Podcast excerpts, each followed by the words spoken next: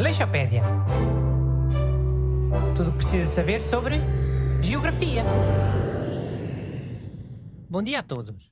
Cá estamos para mais um educativo fascículo deste programa. Agora sobre o famoso tema Geografia. E aqui comigo estão as duas depressões do costume. Busto e Renato Alexandre. Olá, bom dia. Boas. Pá, porque é que nós somos as depressões? Isto é sobre geografia. Que eu saiba, isso é uma cena de psicologia. Que essa tua boquita hoje foi um bocado ao lado, desculpa lá. Oh meu bacão, depressões também é um conceito geográfico. É terreno assim mais rebaixado. Tipo, vales, precipício. Essas coisas. Ah, já. Ok, esquece. Mas, mano, ali o Bush também achou a mesma coisa que eu. Ficou é caladinho. Sim, pois foi. Bem, mas adiante, senão nunca mais. Eh, hoje o tema é o Lesoto, eh, país africano que celebra hoje a sua independência. Exatamente. Um país que é um enclave. Renato, expliquei aos ouvintes o que é que é um enclave. Então, enclave, em termos de países, é quando um país mais pequenito está dentro de um país maior. Neste caso, o país Lesoto está dentro do país África do Sul. E o Lesoto é um dos três países enclaves que existem no mundo. Sim, mas o Lesoto é um enclave de jeito. Os outros uh, são enclaves que não interessam ao menino Jesus. Quais é que são os outros países enclaves? É São Marino e o Vaticano. Pá, mas o Vaticano é só uma praça. Ficou um país para o- os papas e os bispos poderem fugir aos impostos. E San Marino é, é só para ver cabazadas 10 a 0 nos Jogos de Apuramento para o Mundial. Sim, ok, o Lesoto tem outro estatuto. É um país mais convencional. É praticamente o tamanho da Bélgica. Tem essa particularidade de estar dentro da África do Sul. A verdade é que também vai ficar um enclave, quando for independente. Vai ficar rodeado de Portugal por todos os lados. Como o país Lesoto faz com a África do Sul. Ma- Mas há hipótese de, dessa cena acontecer? A bairrada independente? Ah, estamos aí a preparar uma coisa. Que coisa. Tio, vá. É para falar do país Lesoto ou quê? Mas espera lá, ser um enclave não é boeda mau?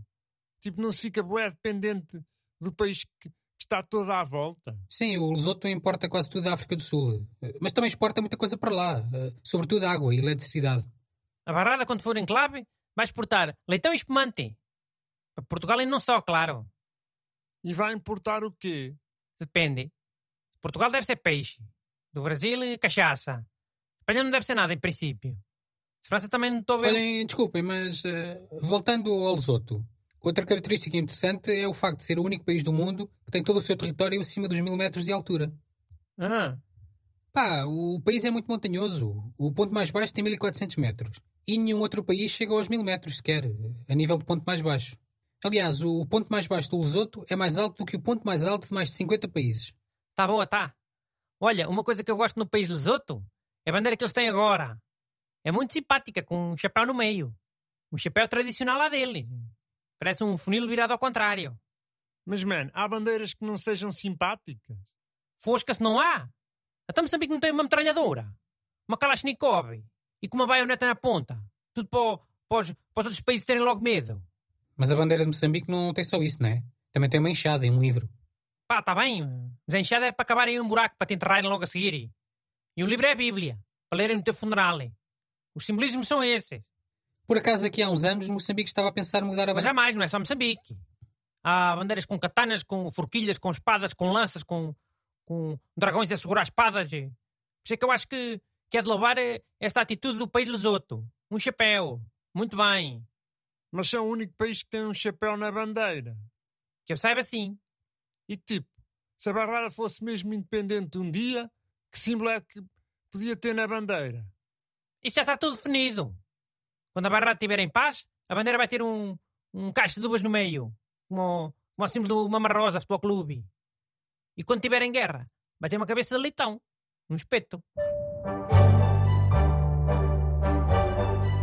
Aleixopédia. Tudo o que precisa saber sobre geografia.